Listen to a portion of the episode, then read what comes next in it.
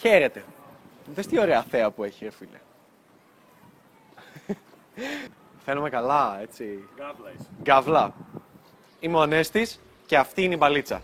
Και σήμερα θα μιλήσουμε για κάτι το οποίο το έχουμε αναφέρει αρκετές φορές και το αναφέρουμε και άλλες φορές και ονομάζεται αυθονία. Πάμε να την αναλύσουμε.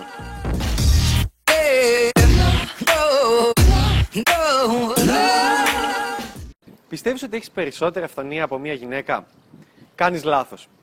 Και αυτό είναι γιατί δεν έχουμε ιδέα πόσο αυθονία μπορεί να έχει μια γυναίκα στην πραγματικότητα. Μια, όχι ένα πεντάρι, ένα άιζο 8 και πάνω. Και πραγματικά αν δεν το πιστεύεις, πιάσε μια φίλη σου, η οποία είναι τόσο όμορφη, και ρώτα την. Πιστεύεις ότι είσαι γαμάτος; Εννοείται ότι είσαι γαμάτος. Αλλά αυθονία όμως δεν έχεις. Και αυτό σε σύγκριση με μια γυναίκα. Απλά αποδέξου το. Δεν είναι κακό. Πραγματικά. Δεν έχεις αυθονία. Και είμαστε βιολογικά φτιαγμένοι σαν άνδρες για να έχουμε λιγότερη αυθονία από μια γυναίκα. Σκέψου το εξής. Πριν, ας το πούμε, 8.000 χρόνια, μια γυναίκα, εάν κάτι πάθαινε ο ερωτικός σύντροφος, για παράδειγμα πέθαινε ή τον σκοτώνανε ή οτιδήποτε, είπα το ίδιο πράγμα. τότε έπρεπε να είναι ικανή να βρει ερωτικό σύντροφο πολύ πιο γρήγορα από ότι ένας άνδρας. Και αυτό γιατί έπρεπε να επιβιώσει και η ίδια, αλλά και το παιδί της ή τα παιδιά της ή οτιδήποτε. Χωρίς έναν άνδρα πέθανε. Άρα είναι βιολογικά φτιαγμένη να μπορεί να βρίσκει πιο γρήγορα άλλον ερωτικό σύντροφο από σένα. Αποδέξου το. Εδώ και 200.000 χρόνια έχει μπει στο DNA μας και δεν πρόκειται να αλλάξει. Και αν θέλεις να το αλλάξεις, πραγματικά θα σου πάρει όλη τη ζωή και δεν έχει νόημα. Ε, αν σου αρέσουν τα βίντεο, κάνε subscribe γιατί βοηθάει το κανάλι να αναπτυχθεί. Κάνε κλικ και μετά πάτα το καμπανάκι και εσύ εκείνη τη στιγμή θα κάνεις recording το βίντεο και θα δείχνεις απ' έξω το κλικ. Όχι, θα δείχνεις, θα φαίνεται με το ποντίκι σου ότι κάνεις κλικ και τι κάνεις. Λοιπόν, η αφθονία μιας γυναίκας, με λίγα λόγια, θα είναι πάντα υπερβολικά μεγαλύτερη από αυτήν ενός άνδρα.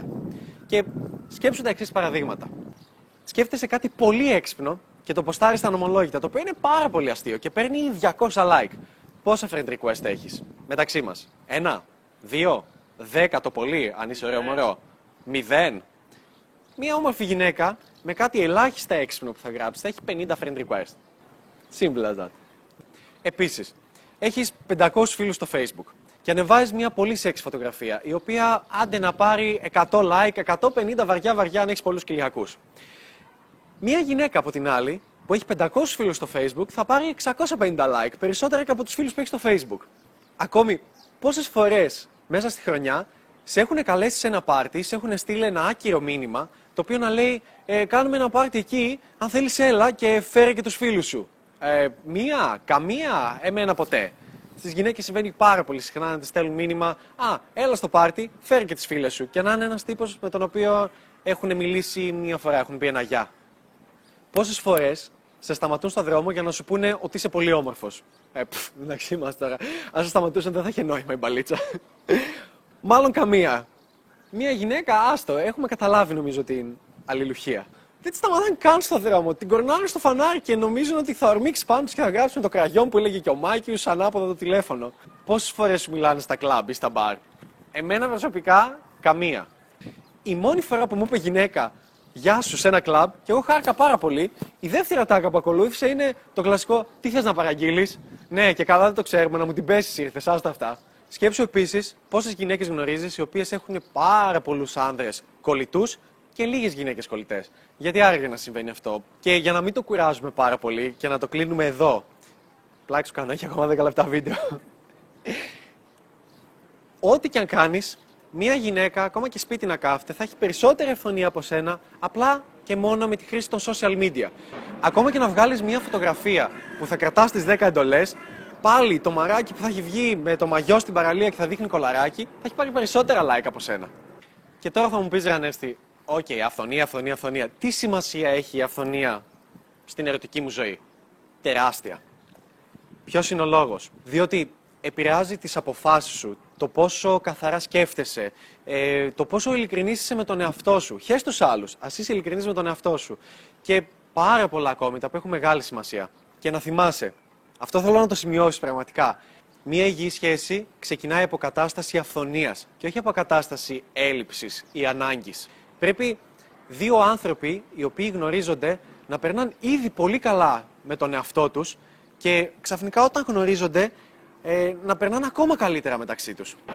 Μία όμορφη γυναίκα έχει μάθει να έχει αυθονία από πολύ μικρή ηλικία. Από τις πρώτες κιόλας τάξεις του γυμνασίου. Σκέψου, θυμάσαι την όμορφη κοπελίτσα που είχες στην τρίτη γυμνασίου, η οποία τα έφτιαχνε με τον ωραίο τυπά της τρίτης Λυκείου. Πρόσεξε τώρα, σου έλεγε ότι το κάνει γιατί οι υπόλοιποι είναι ανώριμοι. Μπάλες. Δεν ήταν. Βλακίες. Χαζομάρες. Δεν το έκανε γιατί εσύ ήσουν ανώριμος, αλλά γιατί μπορούσε να το κάνει. Και η ίδια το ίδιο ανώριμη ήταν. Απλά είχε την επιλογή να τα φτιάξει με ένα μεγαλύτερο που την ελκύει περισσότερο. Τι να κάνουμε; Αποδέξου το. Και γιατί στο πρώτο έτος δεν κοιτούσε καν τους πρωτοετής και τα έφτιαχνε πάντα με μεγαλύτερους, οι οποίοι τυχαίνανε να έχουν δικό τους σπίτι, να έχουν δικό τους αμάξι, να έχουν περισσότερα χρήματα και όλα αυτά τυχαίνανε. Μάντεψε. Στις περισσότερες φορές δεν τυχαίνουν όλα αυτά. Απλά επιλέγονται. Γιατί μια γυναίκα έχει αυθονία. Δεν σημαίνει ότι αυτή η κοπέλα είναι gold digger, κυνηγάει τα λεφτά ή οτιδήποτε. Απλά περνάει καλά με το δεύτερο.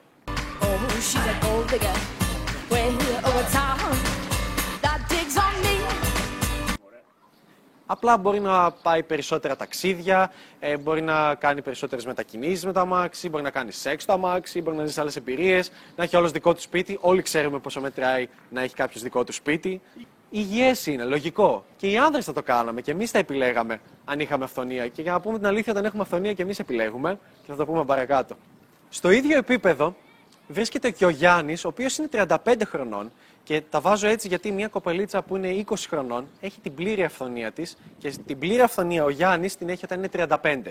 Μόνο τότε ισοβαθμίζονται. Και 28 να είναι ο Γιάννης, έχει καταφέρει κάποια πράγματα.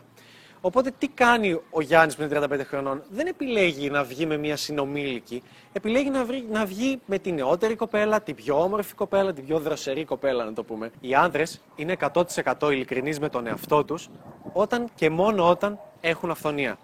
Το ίδιο ισχύει και με τις γυναίκες. Απλά οι γυναίκες έχουν πάντοτε αυθονία, οπότε δεν αναφέρομαι σε αυτό.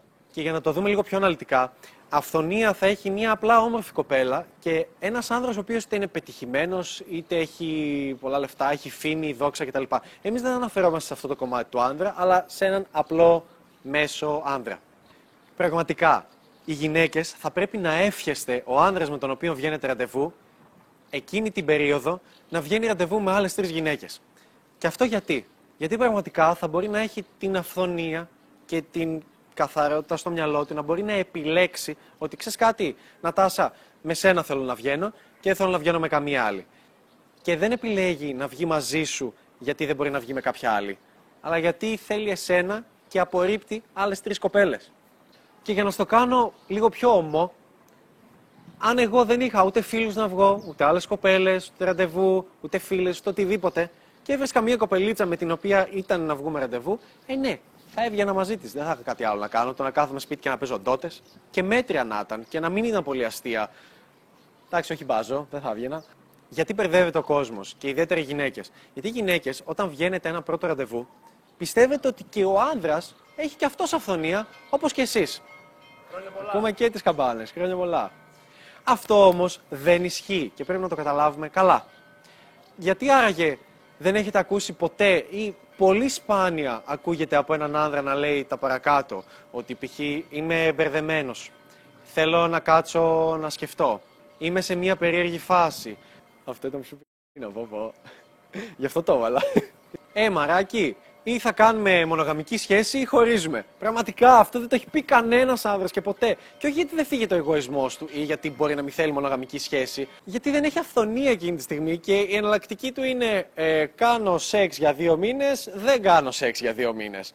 Πώς ακριβώς ζυγίζονται αυτά τα δύο; Ε, μαράκι, το ένα γαμάει. Το άλλο είναι μαλακία. Οι γυναίκες έχουν αυθονία και έχουν μάθει να το χειρίζονται υπέρ τους. Μια γυναίκα, αν βγει μαζί σου και σου πει, ξέρεις κάτι, θέλω να κάνουμε μονογαμική σχέση ή χωρίζουμε. Εκείνη τη στιγμή είναι πάρα πολύ εγωιστικός ο τρόπος που σκέφτεται και δεν, δεν τη έχετε καρφί. Τι σκέφτεσαι εσύ, τι θέλεις εσύ, οτιδήποτε. Γιατί μπορεί μόνο και μόνο από το Facebook την επόμενη μέρα να βγει ραντεβού με κάποιον άλλον. Και 90% των περιπτώσεων, για να μην πούμε 100% που αυτή είναι η αλήθεια, εάν από κάποιον ζητήσεις ή όλα ή τίποτα και η εναλλακτική του άνδρα είναι να έχει το τίποτα, ε, σίγουρα απλά θα απαντήσει ε, ναι μωρό μου και εγώ μονογαμική σχέση θέλω να έχουμε, εννοείται. Ε, και από μέσα του θα λέει ε, εντάξει και άμα βρω κανένα τυχερό δεν θα της το πω, θα κάνω τι να κάνω και γιόλο. Και σιγά μην βρω βέβαια, αλλά τέλος πάντων. Και αναλογήσου το εξής. Καμία γυναίκα στην πραγματικότητα δεν απέτησε μονογαμική σχέση από κάποιον άντρα, τον οποίον σε ένα διάστημα 15 ημερών έβλεπε ότι ήθελε να τη βλέπει κάθε μέρα. Σημαίνει ότι κάτι έγινε, κάτι συνέβη, είτε τον έβλεπε να βγαίνει πολύ έξω, είτε να μιλάει πολύ για μπαλίτσα, είτε να φλερτάρει πολύ και έπρεπε να του απαιτήσει και να του το κόψει με λίγα λόγια. Και έπρεπε να του το κόψει μόνο μιας.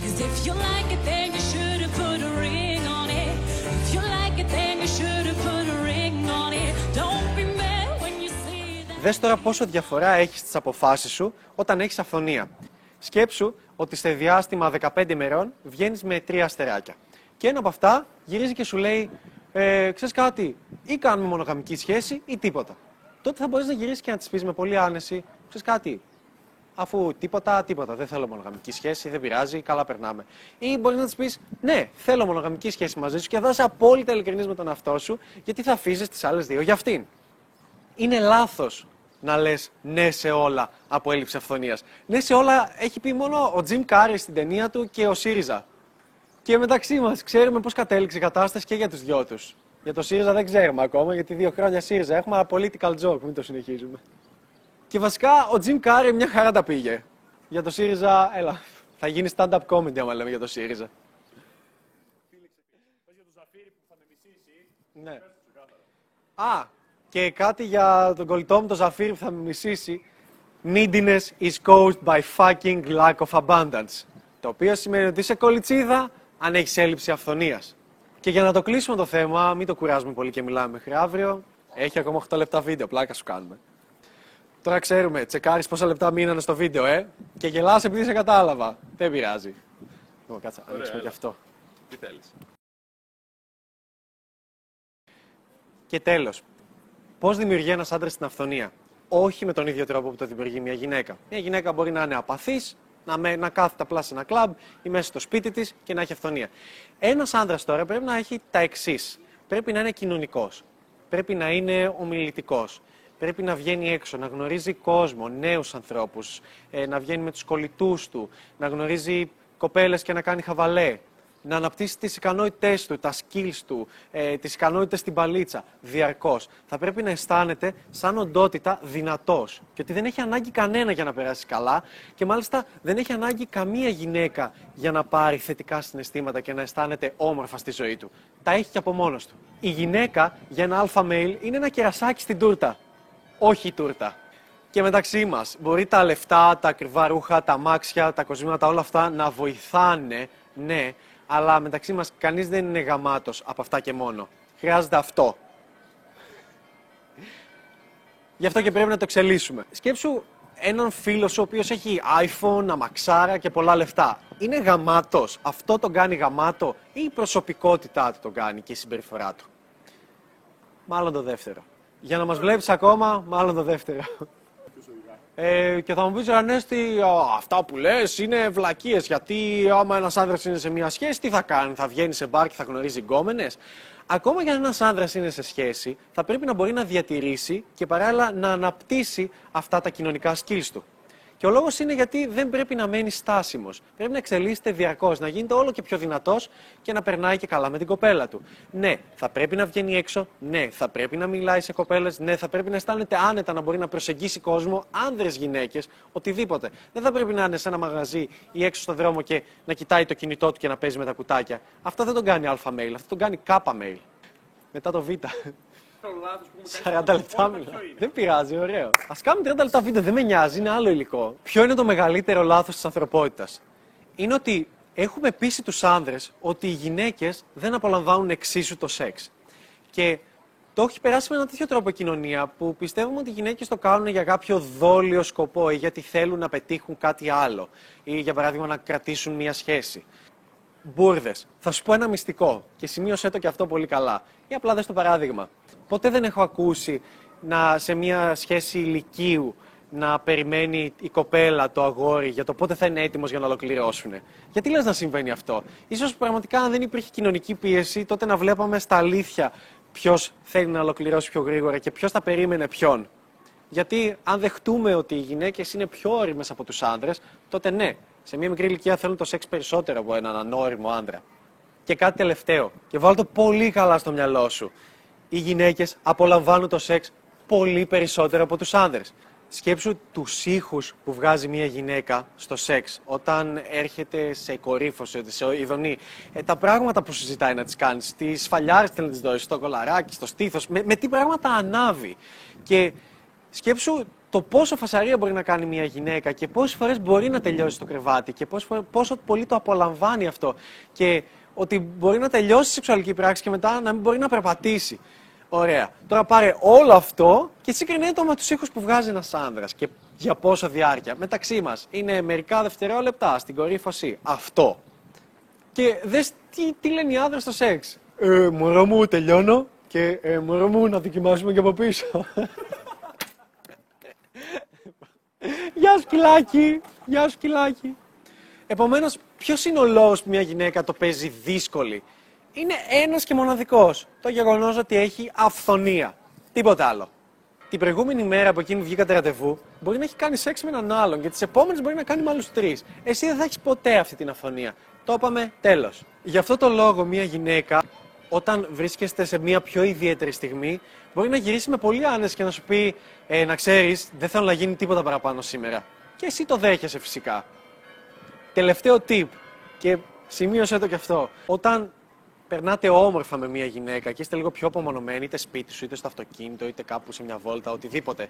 Και δεις ότι αρχίζεις λίγο να διστάζει όταν πας να τη χουφτώσεις, να το πας παρακάτω, τότε προτού σου πει εκείνη την ατάκα, γύρισε και πες της, κοίταξε, δεν θέλω να γίνει κάτι παραπάνω σήμερα. Πραγματικά, θα γυρίσει και θα σου πει: Ε, χαχα, ναι, φυσικά, ούτε και εγώ θέλω. Αλλά από μέσα της θα σκέφτεται γιατί, τι συμβαίνει, δεν του αρέσω. Θα γίνει τόσο πολύ mindfuck εκείνη τη στιγμή. Και πίστεψε με την επόμενη φορά που θα βρεθείτε, θα έχεις εσύ πλέον την εξουσία για το πότε θα γίνει σεξ ή όχι. Δοκίμασέ το. True story. Και τέλος, να θυμάσαι. Neediness is caused by lack of abundance. Το σημειώνουμε και το λέμε δυνατά. Σαν την ομάδα του Χίτλερ. Neediness is caused by lack of abundance. Θέλω να σηκωθείς από την καρέκλα σου και να φωνάξεις στον υπολογιστή.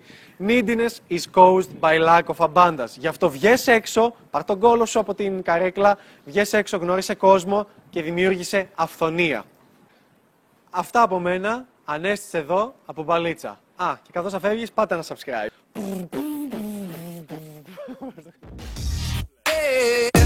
no, oh. oh.